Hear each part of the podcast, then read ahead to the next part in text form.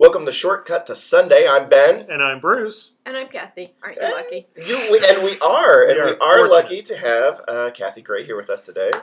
Yay! Uh, we are coming to you not live from Holy Family Episcopal Church in Fishers, Indiana, and this is your podcast for October twentieth, twenty nineteen, uh, year of our Lord and Savior. Uh, and uh, uh, because uh, we have uh, Kathy, you as a special guest, and because we have a lot of material to cover, I'm just going to jump uh, right ahead. Oh, yes. Well, we should just say why Kathy's the special guest beyond her insights because she's awesome. Do, uh, She- do we need we say more? She is also offering the sermon that this covers. So, as you get more intrigued by the conversation today, know that you can hear the culmination when you hear her preach, either in person or on the podcast. Yeah, yeah. So we'll, we'll try YouTube. not to use up all your points uh, for your that you're storing up for your sermon. Okay, there Uh. aren't that many. very good, very good. Well, uh, in addition to that, uh, you are welcome on this podcast anytime, uh, for sure. And uh, so let's let's move on to the stump the priests uh, section of of, uh, of the podcast. Uh, today's Episcopal uh, Church Dictionary website uh, definition that I want you to tell me what it means is glebe. Glebe. Glebe. Can you use it in a sentence? I can. I can. Uh, and it'll help. It'll help give it a little bit of context. Uh, there were there glebes uh, bel- belong mostly to the Church of England, Glebe. or or in or in relation to the Church of England. glebe. Do you have any idea, Kathy? I think it's an extinct bird. I Uh, the way it's spelled, one would be inclined to believe it's pronounced gleb, if that helps. G L E B E. Well, that's glebe. Has an e at the end. Yeah, but Glebe. Okay. You okay. I, I, yeah, I am stumped. But if The- it's related to the Church of England, I'm going to say it's some sort of vestment made out of extinct birds. um, and I will go with it has something to do with choral music. oh, you are both totally wrong. Oh, okay. The term is derived from a Latin word meaning meaning clod or soil. Glebes were farmlands set aside for the support of the clergy in American colonies where the Church of England was established. These glebes sometimes included homes, barns, and slaves. Glebes were usually 200 or more acres. Wow. Right? Uh, it could be farmed to supplement the rector's salary, or it could be leased to others. After the American Revolution, most of the glebes were transferred to the newly organized Protestant Episcopal Church. The Baptists left, uh, led an effort in Virginia to seize the glebe lands. And I know, right? In January of 1802, the Virginia Assembly passed the act concerning the glebe lands and churches within this Commonwealth. Uh, it provided that each county would have a group called the Overseers of the Poor. That's the title. in Okay. quotes, Uh, which would seize the glebes uh, uh, purchased prior to 1777 upon the death or resignation of the parish, parish's present rector. This act contributed to the decline of the Episcopal Church in Virginia after the Revolutionary War. I had no idea of all this. Because Glebes. after that, the only thing the priest got paid was half dead chickens. you had to work the birds back into your. like, I am confident birds are involved in this definition somewhere. Must be. Oh no, that's a grebe. there, there you go. There you go. But uh, but yeah. So uh, it, in my mind, I kind of wonder if uh, uh, um, the the commonality of glebes early on maybe led to uh, eventually down the line of, of like a, a portion of a lot of rector salaries, you know, housing and and Yeah. and and uh, some sort of uh, income uh, relating to that. So I wonder if it like okay, well maybe we don't need 200 acres, uh, uh, uh, but but uh, let's supplement with something Right. th- that that if, helps. if you're lucky, you get a little house with leaky windows. Yeah, yeah. And you're more than welcome to uh, stay at the church at any point in time uh, to, to cover your. Uh, I was gonna say we have a couple acres of lawn here. We'll just yeah, yeah, start yeah. raising A micro, a micro glebe. yeah, a micro glebe. But anyway, I saw that word and thought that looks fake, like a fake word. So I had to delve into it and, and uh, figured it might stump you. And it Since- sure since- did. Since they were outlawed, um, of course we don't know what they are. Right? Yeah. We didn't yeah, get yeah. one. But there's a, there's a congressional act that like Yeah. addresses, and it's in the title, Glebe. You know, the Yeah. Congressional Glebe Act. it's uh, kind of insane, uh, but uh, but yeah, a, a, a, a term of yesteryear uh, apparently. But uh, out of uh, out of uh, just for fun, and I think I had told you guys uh, this beforehand before we started. Uh, I, I will give you a little bit of a taste of the other word that I thought of doing as a G di- a dictionary word, and that would be gesture, because the Episcopal website has a full blown definition of gesture, uh, uh, and I was gonna kind of see how you would define gesture, but just just for those It was- curious, It was, someone who amu- amused the king with humor. there you go. Ah, there, I like it. That's a J word though. He said G. Oh, you're right, Yeah, right. Oh. yeah. Sorry.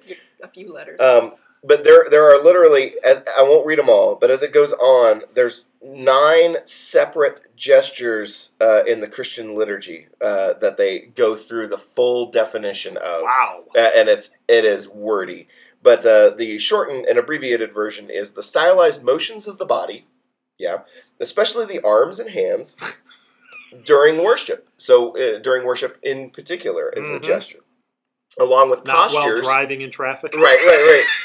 Along with postures, which is separate, uh, these natural and instinctive motions express in a nonverbal, kinetic way the meaning of the action. Uh, and then I get that, then it starts to go over the centuries and blah blah blah, and it starts to really delve down the, rabbit hole. But that is the Episcopal definition of gesture: is that it is specifically uh, uh, relating to worship. It is uh, oftentimes the arms and hands, and it is a nonverbal but kinetic uh, way of, uh, of expressing meaning. The weird, the weird part of that was instinctive. Yes, yeah. you're naturally instinctive, and I, I'm thinking as you go through the different ones, some of them you will recognize Okay. within uh, regular services of like offering uh, as you offer up uh, uh, Babies. No. Well, yeah. yeah, but uh, uh, the the, the sacraments uh, uh, to be blessed and, and, and, and you invite uh, peace to Yeah. you know upon your Okay. so so some of them gestures. yeah. some of them we But I- still use I would say that, you know, there are some very important gestures in the church and in the liturgy that have to do with entire bodies. Mm. Kneeling. hmm Um, there's the, the there's a prostrate uh, gesture yes Yeah. but yeah there's a there's a whole are- bunch of them uh, like I said I won't go into all of Yeah. them because it's paragraphs of stuff Yeah. We'll have to do that on our own time. that's right yeah that, uh, a a side study for you but uh, I, I already wrote a paper on that. uh, so let's move into the readings. Uh, and uh, Kathy, you wanted us uh, that that we will this week be choosing the Jeremiah reading uh, because of how much you hated the Genesis reading. Oh wait, no, that's not. That's not. You like the Jeremiah reading, so let's uh, let's do uh, Jeremiah uh, chapter thirty-one, verses twenty-seven through thirty-four. Uh, the days are surely coming, says the Lord, when I will sow the house of Israel and the house of Judah with the seed of humans and the seed of animals. And just as I have watched over them to pluck up and break down, to overthrow, destroy, and bring evil, so I will watch over them to build and to plant, says the Lord. In those days they shall no longer say, The parents have eaten sour grapes, and the children's teeth are set on edge. But all shall die for their own sins. The teeth of everyone who, sit, who eats sour grapes shall be set on edge. The days are surely coming, says the Lord, when I will make a new covenant with the house of Israel and the house of Judah. It will not be like the covenant that I made with their ancestors when I took them by the hand to bring them out of the land of Egypt, a covenant that they broke, though I was their husband, says the Lord. But this is the covenant that I will make with the house of Israel after those day- days, says the Lord. I will put my law within them, and I will write it on their hearts, and I will be their God, and they shall be my people. No longer shall they teach one another, or say to each other, Know the Lord, for they shall all know me, from the least of them to the greatest, says the Lord. I for I will forgive their iniquity and remember their sin no more. Um. So, uh, uh, uh, what uh, we we will will delve into what's written here later. You have some weird uh, side story about Jeremiah that I want to get to, uh, with uh, uh, uh, specific uh, clothing that he uh, wore accord- in accordance with a prophecy or something uh, that I have never heard this before in Well, my life. I will- I will begin by saying I know these weird things about Jeremiah because I had a crush on him when I was in high school. he was um, sort of like the perfect 1960s prophet, just a little bit weird and um, stuff. I don't know. John, was- John the Baptist wasn't doing it for you. Oh, no, no, no. My, Not my thing of a was um. Jeremiah and Henry David Thoreau. I thought they both should still be alive. But okay, the garment happens to Mhm. be linen underwear, and um, if you so, don't so this believe me, this follows along with the infatuation line. no, no, it does not. But you can actually um, read about Jeremiah's um, underwear story in Jeremiah 13, which is not what we're doing today because we're doing Jeremiah 31. But That would make it a little bit more of a formative story. For those of us who are It's an dyslexic, earlier it story. actually is where it we're likely might to be start. the same story. Um, anyway, it, it's a prophecy, and God told Jeremiah to go out and buy a linen undergarment. I don't know what that would be styled like, but um, it was something available in the market, I guess. And um, to wear that underwear, well, I think he technically said to use it, but what else are you going to do with it? Um, and then don't wash it, but go and bury it by the river. And then um, a long time later, doesn't say how long, it just says a long time later, um, God told him to go it back up. And um, Jeremiah does that and notes very clearly that it was ruined and no longer of any use. So that's the story. I did not make that up. It's really there. And um, comes along with some other prophecies that are it's called an enacted parable, actually. Okay. A way of saying something God wants us to understand through actions rather than words. And um, fortunately, he was able to set that to words, or we'd never know. Um, but it was it was God's one of God's ways of saying, you know, this is kind of you folks right now. I mean, these poor people are already You- stuck in they're stuck in exile. They've been conquered by somebody. Um, do you know? The Babylonians. Babylonians, yes. Yeah, they've been conquered and This taken time. captive yeah, yeah, this yeah, time. captive to the Babylonians. And um, um, God was just saying, you know, this is kind of who you are. You are all rotty underwear. You should not be surprised that you've been taken captive. And um, I think today, which comes much further down the line in Jeremiah's prophecy, um, God sort of apologizes for all that.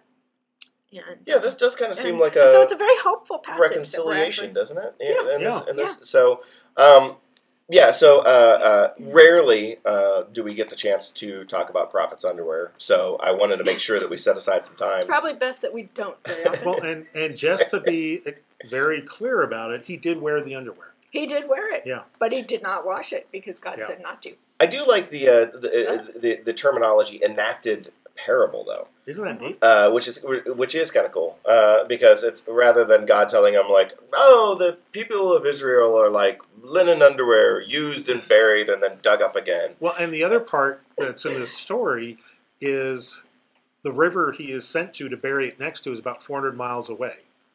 Oh, so, it's like a Yeah. trek. Okay. it's a trek in one pair of underwear or one loincloth. So it was One probably way it was probably half rotted by the time he got there.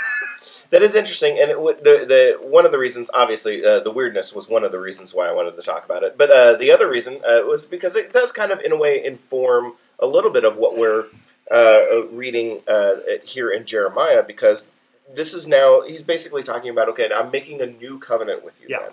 Uh, uh, we are we are rectifying uh, uh, the the issues of old. Uh, we are we're we're going to begin anew. Um, I'm not entirely sure. I, I, I wanted to ask in verse 29, um, it has a quote, and I'm not. I, I was kind of curious as to where the quote comes from. In those days, they shall no longer say, "The parents have eaten sour grapes, and the children's teeth are set on edge." Where's uh, where? Um, what do we know what that's where the Well, references come I, from? I don't know where if it's Ezekiel. came from Ezekiel. Yes. Mr. Know-it-all. here. Um, I don't know. Much. That's why I ask a lot of questions and Yeah. he gives answers. Well, anyway, he could be making it up. I It mean, we also- really don't know. Actually, I'm reading a footnote in my Bible. it was um, it was first written by Ezekiel, but um, I can tell you what it means. okay. Um, and it actually kind of explains it later on in the text, but um, back in those days, Mhm. um, for one thing, remember that they're in exile. They've been in exile long enough that there's now an entire new generation becoming grown up and Right. understanding what's going on for them. And they're a little bit ticked off that they're captive because their parents and grandparents really messed up their relationship with God. And so Mhm. these people, maybe some of them were born in captivity, some of them maybe were carried into captivity as children, but um, they were very aware that this this punishment had nothing to do with their own behavior.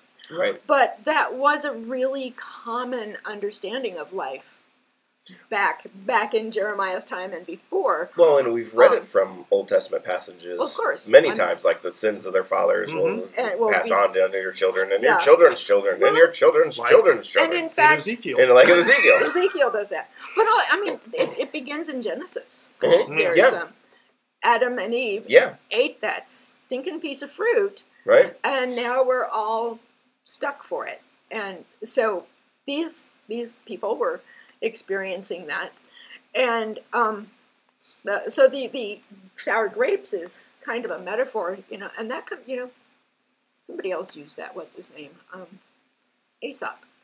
Oh a yeah. story about sour grapes, but didn't have children in it. But anyway, if the parents have done something, the children are going to pay for it. hmm And you know, I don't want my mouth puckering up because some predecessor of mine ate sour grapes. That's Right. Mhm. um, and and I can also say, you know, that I'm not, I wouldn't be happy knowing that my own children would be eventually paying for all the stuff I messed up in life. Um, Yeah. it's not a happy thing, but but that was how they understood it, and so God is coming along here saying, okay, look, from now on, when I get you out of here, we're going to do this all over, and you only get your teeth set on edge if you're the one actually eating the grapes. hmm You'll only be in trouble if you're the one who has broken the rules, broken the covenant, whatever it is. So, um, yeah, So it'll no longer be genera- generationally passed down as Right. The, as and the- so Right. this this is a But does is that true? Like, does that end up playing out? Like, well. It one of the things that's significant is that this is one of the first moments in Western civilization where individualism starts Mhm. to be expressed mm, as opposed to communal um, ethics and a sense of communal sin. okay, So this this is a very radical new way of seeing one's relationship with God, with the community, with the earth itself. That it's an individualism that obviously evolves and continues to grow in Western civilization in the centuries since, Hmm. um, yeah. for Unfor- better you or for worse. yeah, I, I'm I'm thinking that you know this sounds so great. I no longer have to do this, but um, my teeth will not be set on edge because of my parents. On the other hand, what these people probably didn't grasp right away, but I I think it's really crucial is that you know you can no longer say, well, my daddy ate sour grapes and therefore my life stinks, or you know, Mhm. grandpa was a horse thief and therefore I'm considered awful Mhm. um, you actually have to suddenly take responsibility for your own behavior. Right. Um, And you can't rest on the laurels of your ancestors either. right. yeah. Right. It's it's you, and and I, I don't think Jeremiah of all people intended this to lead to you know pull yourself up by your own bootstraps or something. Right. The the great American frontier spirit. That's not what he's saying, but ultimately, I guess it, you know it did lead to That's that. yeah, that's It- one of Sure. the products it of it. came there. It came Sure, sure, there. sure. Um, so uh, one thing I wanted to to, to point out is uh, uh, God almost even kind of takes uh, responsibility for uh, what has happened to them in, in the beginning part of it. It- it- Mhm. And just as I have watched over them to pluck up and break down, to overthrow, destroy, and bring evil, so I'll watch over them to build and to plant, says the Lord. So it's kind of like a uh, uh, an, an, an, an admittance that uh, this was all part of the plan and on purpose, and I've watched over in order to because it, it doesn't say I've watched over uh, oh, I've watched this happen to them. It's like I've watched over them in order to pluck them up and break them down and to overthrow and destroy, um, which is kind of interesting. But uh, but I think I guess the other thing I want to ask about is in this style of writing that Jeremiah does. Um, is there anything to be said about um, where, where is a lot of these phrases say it says the Lord? Um, is this quoting existing text? Is this an implication of a prophecy that Jeremiah is conveying? He has the Lord has said this to me, and so therefore I am telling you. Uh, like how how does that how is that actually uh, working? Is it more prophetic in nature from something past or something that has happened to Jeremiah directly? Well, obviously, sometimes Jeremiah quotes Ezekiel, but um, I mean, the, the implication really is that the prophet is someone who listens Mhm. for God's voice, which we're all capable of doing. Most of us don't bother because we're busy, um, or we just don't know how to listen to that wherever God is speaking, you know, from inside our head, from inside our heart, from inside the deeply buried part of us where God can exist. But um, yeah, being a, being a prophet was very much a social role. You know, it seems like they were all kind of loners in some ways. You know, nobody is said to have walked with Jeremiah to bury his underwear, um, but but still, the message that they carry, that they receive, that they act out, that they write down, whatever it is, it's a very socially based message. Hmm. God in the Old Testament, God does not speak to people for that person's own edification. Sure. God speaks to people in order to build up the community, and um, and he, That's I a- think I think that carries over in the New Testament as well. well, yeah, I mean, yeah, Yeah. Jesus Yeah. wasn't just out blubbering away to make himself feel good. Yeah. he wanted to change the world. Sure. Sent with purpose, for sure. Um, that that is that is very interesting though. The uh, the the the new covenant creating a whole new mentality. That's kind of a that's kind of interesting. Um, I, I want to just add in here something that, you know, there, there's a carryover of, even though Jeremiah said, this is now we're going to do it anymore, um, there's still this carryover, and it appears elsewhere in the Bible, going and going and going, including clear into Paul's letters. But there was this really strong sense that some people still carry that everything that happens in the world is something controlled by God. Mm-hmm. Um, I don't think there's any way to say that based on what the Bible actually says and what you know the prophets were saying, what Jesus said, all that. God is involved in history, Mhm. and probably God has something to do with the big turning points in history, like captivities, maybe. Um, God does not control who sneezes when, Right. or even who dies on the street from gun violence, or any of that stuff. God does not control that. That's just what we do. Um, God is not a micromanager, and I think we Mhm. make a big mistake in in trying to say, "Oh, well, that happened for God's purpose in making you grow stronger." And it's like, well, no, thank you. That that's not the Right. God I want. I do not want a God who has my child shot on the street in order for me to learn something. Please Right. just please just tell me. You Right. know.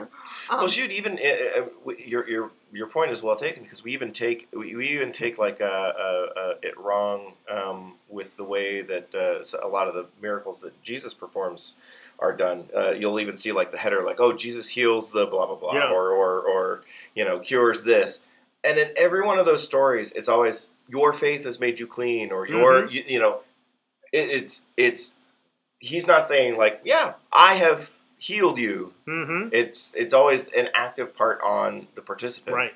Uh, something that they have done or something of within An themselves. openness they had, a Right. seeking they did. Yeah. Uh, but Yeah. uh, we still get that wrong, uh, even as we title some of those Yeah. subsections of the Gospels yeah. of like uh, you know oh Jesus you know cures the lame. It's all Yeah. about what no Jesus did. no it, it, Yeah. it go. Your faith It's has made you clean. relational. Yeah. Yeah. So uh, yeah, very interesting. Well, let's move over to Second Timothy chapter 3, 14 through uh, uh, chapter four. Uh, wait a minute. five. Wait a minute. Wait a minute. I'm sorry. we have to cover one more point because I think this is really critical. Is it underwear related? No. Okay, then It go ahead. is. It is heart related. Ooh, okay. Um, down down in, um, in the section with uh, around verse 33. Mhm. Um, well, it is verse 33. I will put my law within them and I will write it on their hearts. And then later it says, no one needs to say know the Lord because they'll already all know me. Mhm. And um, that hasn't panned out quite so well, I guess. But um, the idea that the law was written on their hearts, I mean, these people couldn't find God because they were in captivity. And the tradition was that in order to find God, to worship God, you had to be in the temple, you had to be, you know, In somewhere near that altar. You had to be where God was. lived. Yeah, you had to go find Yeah. him outside Yeah. somewhere. Yeah, yeah. out, God out was there. someplace, and now they're held captive. They can't find where God is, and so Jeremiah is reassuring them that hey, wherever you find yourself, God is Mhm. written in your heart, and that's a huge change for these people. Yeah. Probably hard to believe. Yeah. Well, it, well, it, we still find it hard. it, to it even, in a way, informs what we just talked about of, of Mhm. uh, not Jesus curing, necessarily curing people, but uh, the, uh, something within them being cured Yeah. because God was Right. already there. Already written on their Uh, hearts. so it's uh, it's it's that it's that internal uh, um, um, occurrence or Yeah. that internal power that that comes forth or comes out or is being spoken about. So that's very interesting. Another part of the um, making more room for the individual in spirituality Mhm. as opposed to just the communal. Yeah. yeah. Okay. Now, Second Timothy. Second Timothy. Thank you. Sorry. No, no, no. I Well, like that it. was very important.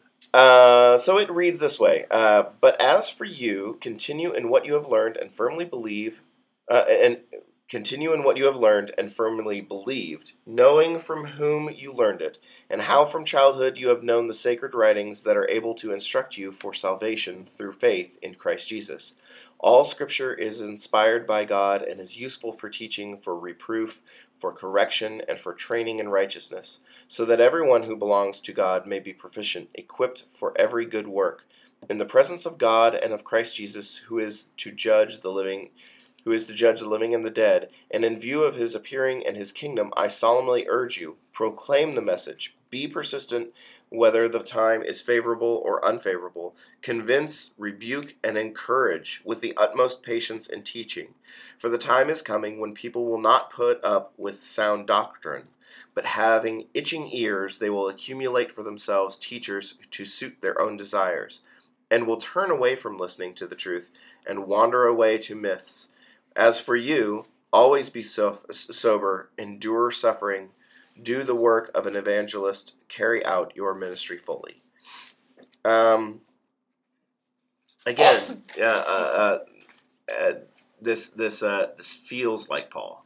Uh, Right. which uh, which further further uh, um, uh, informs the, the belief that maybe these are snippets of Paul's writings uh, as opposed Gathered to together. as opposed to a ghostwriter uh, like First Timothy. Um, so, but it seems th- this for whatever reason, and maybe just because we just talked about it, it does seem to kind of carry on that internal Mhm. uh, uh, written on your heart message uh, uh, i- in my mind as I read it. Um, anything that stands out to you, though, that you would, would like to, to, to point out? Because this is a lot of this writing is, you know, it, it, it's in a way it's kind of face value, but it's like it's just it's it's an uplifting message, it's an inclusive message. Yeah. Uh, uh, uh, take heart and and Mhm. and proclaim, you know, what you know to be true and and carry out the message. Well, one one thing I would point out that so, at least when I first thought about kind of mainly stop and, and ponder is in verse 16 when it says all scriptures inspired by God dot dot dot Mm-hmm. that at this point there was no Christian scripture there was only the Jewish scripture Mm-hmm. and so I, you know, I- I'll certainly concede it's not a stretch to say, well, you can apply this to all the Bible now. But it's very important to realize that the audience, as well as the author, would have only been thinking of what we now call the Old Testament. Right. And I, again, that just wanted me to go, oh yeah, they're not even. He's not even talking about Jesus here. Right.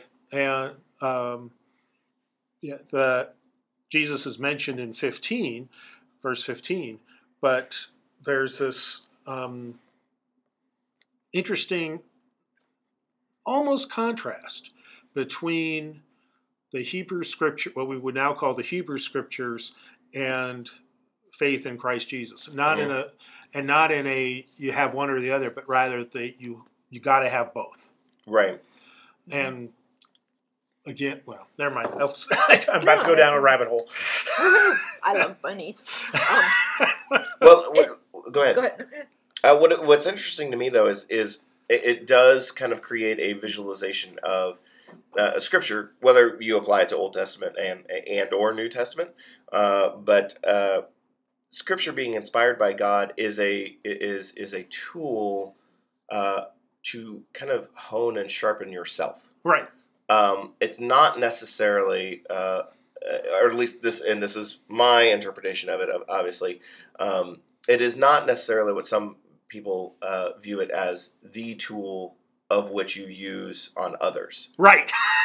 This Very is important. this is an internal process that you are to, and which is very much in in in, in the Jewish traditions of this to hone yourself to Mhm. to question uh, to ponder to you know to, to further your relationship with god and and uh, uh, uh, you know, Interpret with the times. right cast doubt uh, and, and and develop theories and explore all, all of that it's not the weapon of which you shall use to Right. convert and to conquer it's Right. uh it's it's very it's a very different uh, uh, style and, and approach than than what some some of us Christians use today.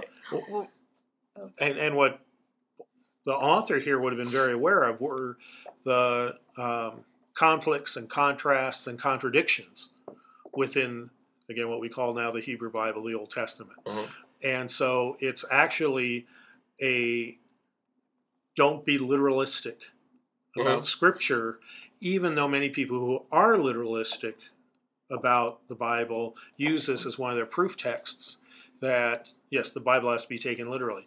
No, if if since here it says it's all good, that actually means you have to learn to live with the contradictions, let those be part of your enlightenment and your deepening, Mm. rather than trying to explain them away or choose your favorite prejudice to be reinforced. Right. right. Yeah. And um, you know, with that that list of all the things that Scripture is good for. No, well, I want to back up one second. That um, the whole idea that Scripture is inspired by God. I'm gesturing, and nobody can see that. Right. Um, gesturing. Um, but inspired is not the same thing as God took a pencil and wrote this all down for us. And Yeah. that's still a thing that hangs over Yeah. Christianity oh, that we're sure. dumb enough to take it all as God wrote it with his own pencil. Right. Um, Because is God really going to take the time to talk about Jeremiah's linens? I mean, come on. well, it was If it his were idea. left, if it, was, were left to him, would that? Be, it was God's idea. in my the mind, first God place, uh, so. frowns on that part and goes, "That was between you and me, man." Maybe so. No, because prophets kidding, never got private messages. But um, I, I, want, to pick up on, on the word rebuke, and this Mm. goes very Uh-huh. very much tags on to what Mhm. Bruce was saying. Um, we like that word. Well, I don't personally like that word. I don't want to be rebuked. Mhm. But what you, Ben, were saying about this being for our internal honing, the the fixing of ourselves, Mhm. um, a lot of Christians, and this is why Christianity isn't popular in all circles, but you know, people want to rebuke all those people outside of themselves Mhm. who are doing this all so badly, you know, and it it isn't taken as something about yourself, and you know that if you're able to take that and apply it to yourself and hone your own internal life and, you know, drag out all the garbage that gets us too far from God and instead become closer to God, then the way we live Mhm. is what changes other people, not all the finger shaking and, you know, quoting and Bible thumping, etc. Um, that's not what works. Right. What works is is a life that's been put Yeah. together. Yeah, and as verse 17 ends, um, that the purpose of Scripture is so that we're equipped for every good work. Right. It's not to equipped to be jerks and um, racists and homophobic and everything else. Well, and from from Paul's perspective, uh, I think um, the more you learn about him as an author, the more you realize even even in that verse talking about you know go convince, rebuke, and encourage with the utmost patience and teaching.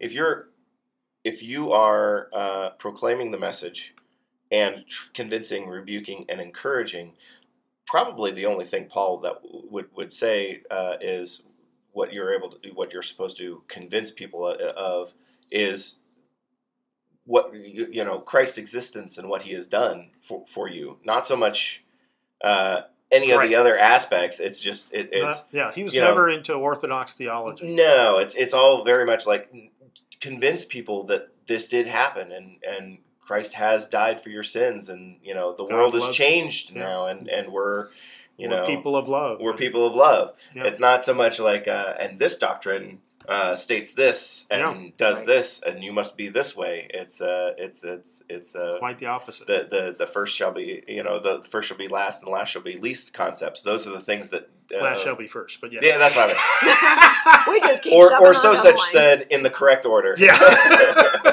but uh, but yeah, that, you know that's that those those concepts, those Mhm. those things, uh, not to uh, uh, instill verbatim your beliefs into someone else, right. but encourage them to just like you have in pre in just a couple of uh, verses prior to that.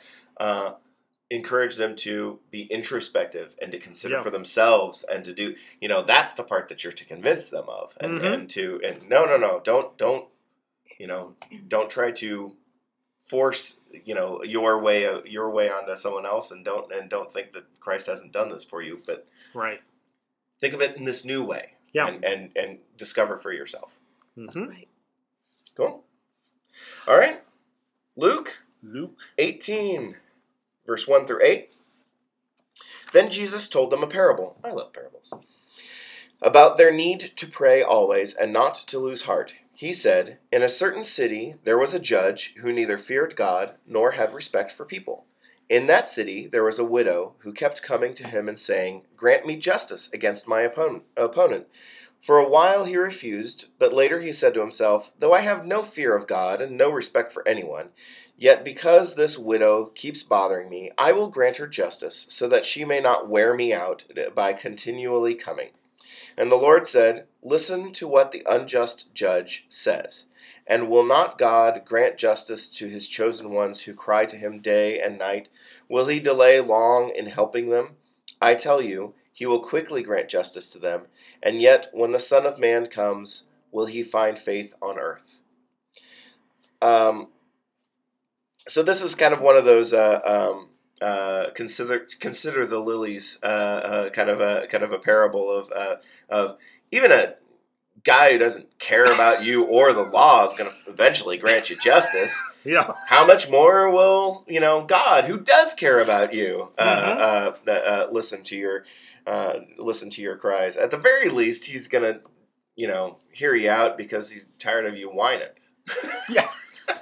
well, and there's a an alternative translation for the um, where it says where the scripture says, "I will grant her justice so that she may not wear me out by continually coming."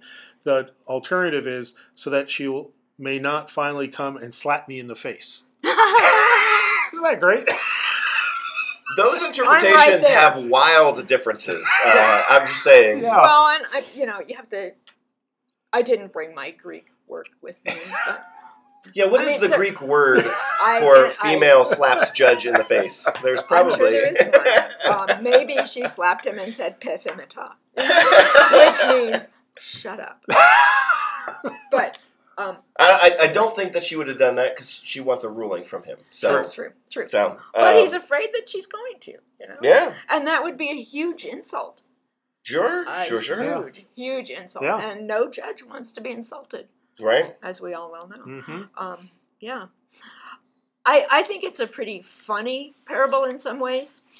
And Yeah, I, I do. I don't I don't want to think of God being like this. You, know? You don't want to think of God being funny? Oh, God is very funny. Okay. But I don't. I mean, he made me, so I think he's hilarious. Oh, hippopotamus. Yeah. I, um, even the word is funny. I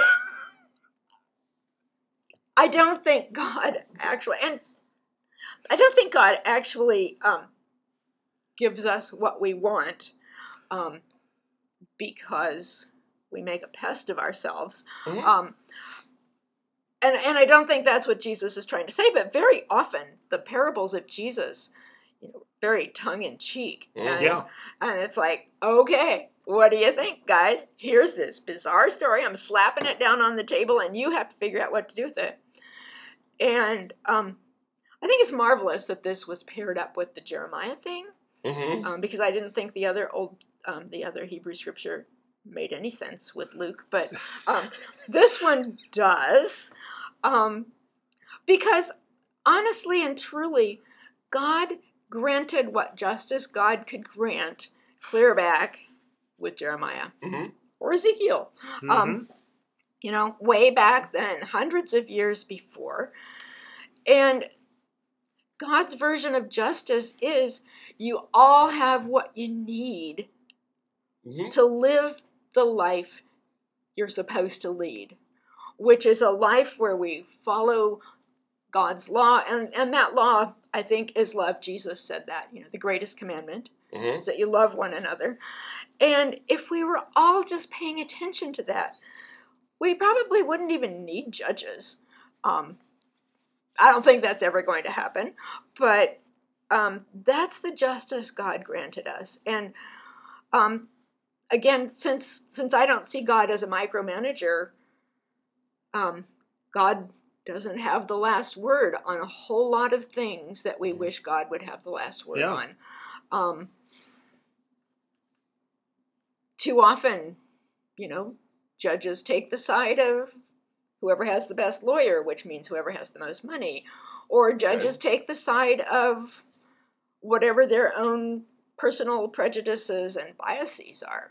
And um, God can't get a word in edgewise in some courtrooms. you know, that's just the way it is. But Mhm. um, I, I think it's, you know, if even a rotty judge it will sometimes do the right thing, we're not supposed to assume that sometimes God might do the right thing because God always does the right thing. Um, we just may not get to know about it in our lifetime because it got buried. Or you might not like the answer. Or you might not like the answer. Um, yeah. No? In, in, a, in a court case, somebody is always going to lose, the, lose on the judgment. Mhm. There's no way around it. Um, For sure. yeah. I one time heard an uh, attorney say that in a civil case, if both parties are unhappy with the judgment, that probably It showed it was fair and just. equitable. Yeah. ruling. Yeah, Yeah. absolutely. And, and I actually believe that once you've taken someone to court over something that, if you were paying attention to the law of God written in your heart, would never have needed to go to court, everybody loses except the lawyers who get the profit. Um, but, you know, it breaks the, the lawyer joke would be like, they lost a long time ago. They still have more money than I do. they, Um, I never took maybe anybody. I've met a few poor, poor I've never Yeah, I lawyers. took have to. anybody to court. But yeah, um, and I, I wouldn't because I Shout out to all my lawyer think- friends. I think lawyers are very good for certain things, and the fact is that they're always going to be needed. But I Yeah. think life goes better if we can, you know, work things out other ways. Um, Yeah. as, as Jesus recommends elsewhere. And you're right. I think Yes. I, I think uh, Matthew. especially Luke uh, um, has hit on this theme just a couple of weeks ago in, in, in a previous couple of chapters. I mean, it's a very similar argument as to uh, the the rich man and Lazarus. Uh, you know, uh, uh, the response is like, no, I don't need to send Lazarus to appear as a dead man walking to your family so that they might, you know, know and believe. Yeah. They already have all they need. They already Exactly. have the prophets. They already have Elijah. What, They- what more? What more do you need in order to have faith? They just need to pay more attention Right. to Jeremiah. Exactly. Yeah, and Not and- his underwear, but his other stuff. yeah, the the Lazarus story is about oh 25 verses before. Right. Yeah, so right. it is Very right similar there. theme. Part of the same series of teachings, the Mhm. same walking along towards Jerusalem with the disciples Right. conversation. Uh, I also do. You had pointed out uh, tongue in cheek, kind of uh, uh, speaking by Jesus. Uh, the uh, very obviously tongue in cheek. He ends uh, chapter or verse eight. Uh, and yet, when the Son of Man comes, will he find faith on earth? Maybe, maybe not. is this is this also one of those instances where they're like, oh yeah, when the Son of Man, like, the, are the disciples sitting there going like, yeah, that the Son of Man when he does come, like, like, are they realizing? It, does They have anybody no realize idea. that he's talking? Yeah, I, I I'm right here. yeah, they were probably not. Faith? Faith? Anyone? yeah, Anyone? Oh, that's Samaritan. there you go. Samaritan. yeah. We need Yeah. a Samaritan. Wait, is there a Samaritan in the house? Thank you. Can There I find go. someone with a faith, please? Yeah. Yeah, Appreciate it. Yeah, I mean, that phrase, the son What do of, I have to do to get some faith around here? that, that phrase of the son of no man, nobody really knows how to explain that. So Hmm. I'm not going to try. Um, but it's, you know, we assume it means Jesus, but why on, you know, it has a longer history than Jesus. It's a phrase taken from like bazillion years before. Um, Very technically, yes. and yeah, Very well, there good. probably haven't been a bazillion years on Earth, but um, yeah, it's one of those weird phrases that clearly didn't originally refer to Jesus because he wasn't around and nobody was really anticipating this the, the particular Son of dude. Man yeah. title. yeah. Well, I mean, that was a title though, Mhm. but it was it a wasn't title for a holy person. a holy person. Um, Was one definition. yeah, and um, yeah, we're we're still baffled Mhm. by Yeah. that. I think, and But- maybe that's okay. Well, I, I think part of it is that it was used literally over centuries and centuries and centuries, and so the meanings, the meaning of the phrase changed, and Sure. then changed back, and then changed Mhm. in a new way, and so it, even though it's the same exact words, it actually probably has um, at least four or five, if not more, particular meanings. Hmm. And it's something Jesus did claim for himself um, in many of his self descriptions or um, subtle self descriptions. Right. Yeah, but what was he trying to say? I mean, Yeah, because and, he and like, also was, and he didn't claim this very much, but you know, Jesus. We think of Jesus as the Son of God Right. and the Son of Mary, who sorry was not a man. Um, yeah, so not Son of Man. Yeah, yeah, Son of Human. I mean, Yeah. there's that word that you know we in, we interpret everything that looks generic as male. So um, because men are very generic, I guess I don't know. Everyone I've met is. yeah, generic. It's a man. What'd you think? Um, yeah, and Same old, totally, same old. totally off topic there, but um, yeah. You, you- however many interpret, Shout out to all my men friends. yeah. You're not really all generic. Sorry, forget I said that. But um, Yeah, it, it's a Yeah, it, it's a very interesting. since there's a long history of it meaning various things, which meaning was Jesus trying to pick Yeah, up on, right. or was he inventing a whole new one? Right. Yeah, it Which he reminds also did repeat it reminds me of the joke if uh, if uh, uh, aliens uh, land here on Earth, will they find intelligent life? Yeah. Anyway, Would they recognize it? Would they recognize it if they found it? right?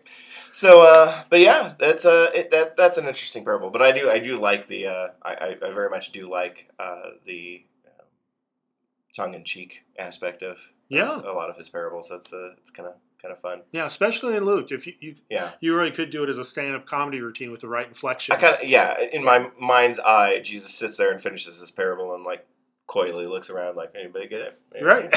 Right? I'm talking about you. Yeah. so The Gospel of Comedy. Yes. So, uh, since we have covered a wide swath of topics here, uh, uh, I encourage our listeners then to uh, come to our service next Sunday, uh, 8 and 10, and see what uh, Kathy does with uh, all of this. Will she mention linens? Will she not? No. I'm going to start placing over and under bets on the So church website, and we'll see how many times Jeremiah's linens uh, come up. And uh, and I'm now curious to know, like, did you have like a poster in your room of Jeremiah, like a No, only a poster. in my- Jeremiah uh, band poster? poster. was there a band name in this, or I think there was at some point. I don't know. There was a song about Jeremiah being a frog, but Yeah. I don't see him as a Teen frog. Beat, You know? a Teen Beat poster that you got? Uh, no, I just, Bible I Beat. just, um, Team prophecy. I just had, I had the poster in my head, and that was all There I you go. needed. That's all you need. That's all you Mhm. need of Jeremiah is the, is, is the the mental image of the, the, the wild prophet. Which is all we have left of him. Yeah, sadly. No, we have all these So- words. Well, that's Yeah. what I meant. The images. Yeah. The written Yeah, images. written, The written Okay. images. And we know that he owned at least one pair of underwear. Kathy, he's For a while. too old for you. He's way too old for you. You, Anyways, you don't know how old I am. oh, this was your podcast for October 20th, uh, 2019. Like I said, men- uh, uh, feel free to join us at 8 and 10 uh, next Sunday, and let's see what, uh, what she makes of it. But uh, uh, until then, I'm Ben. And I'm Bruce. and I'm Kathy with apologies. and uh, we will talk to you next time. Bye bye. Bye.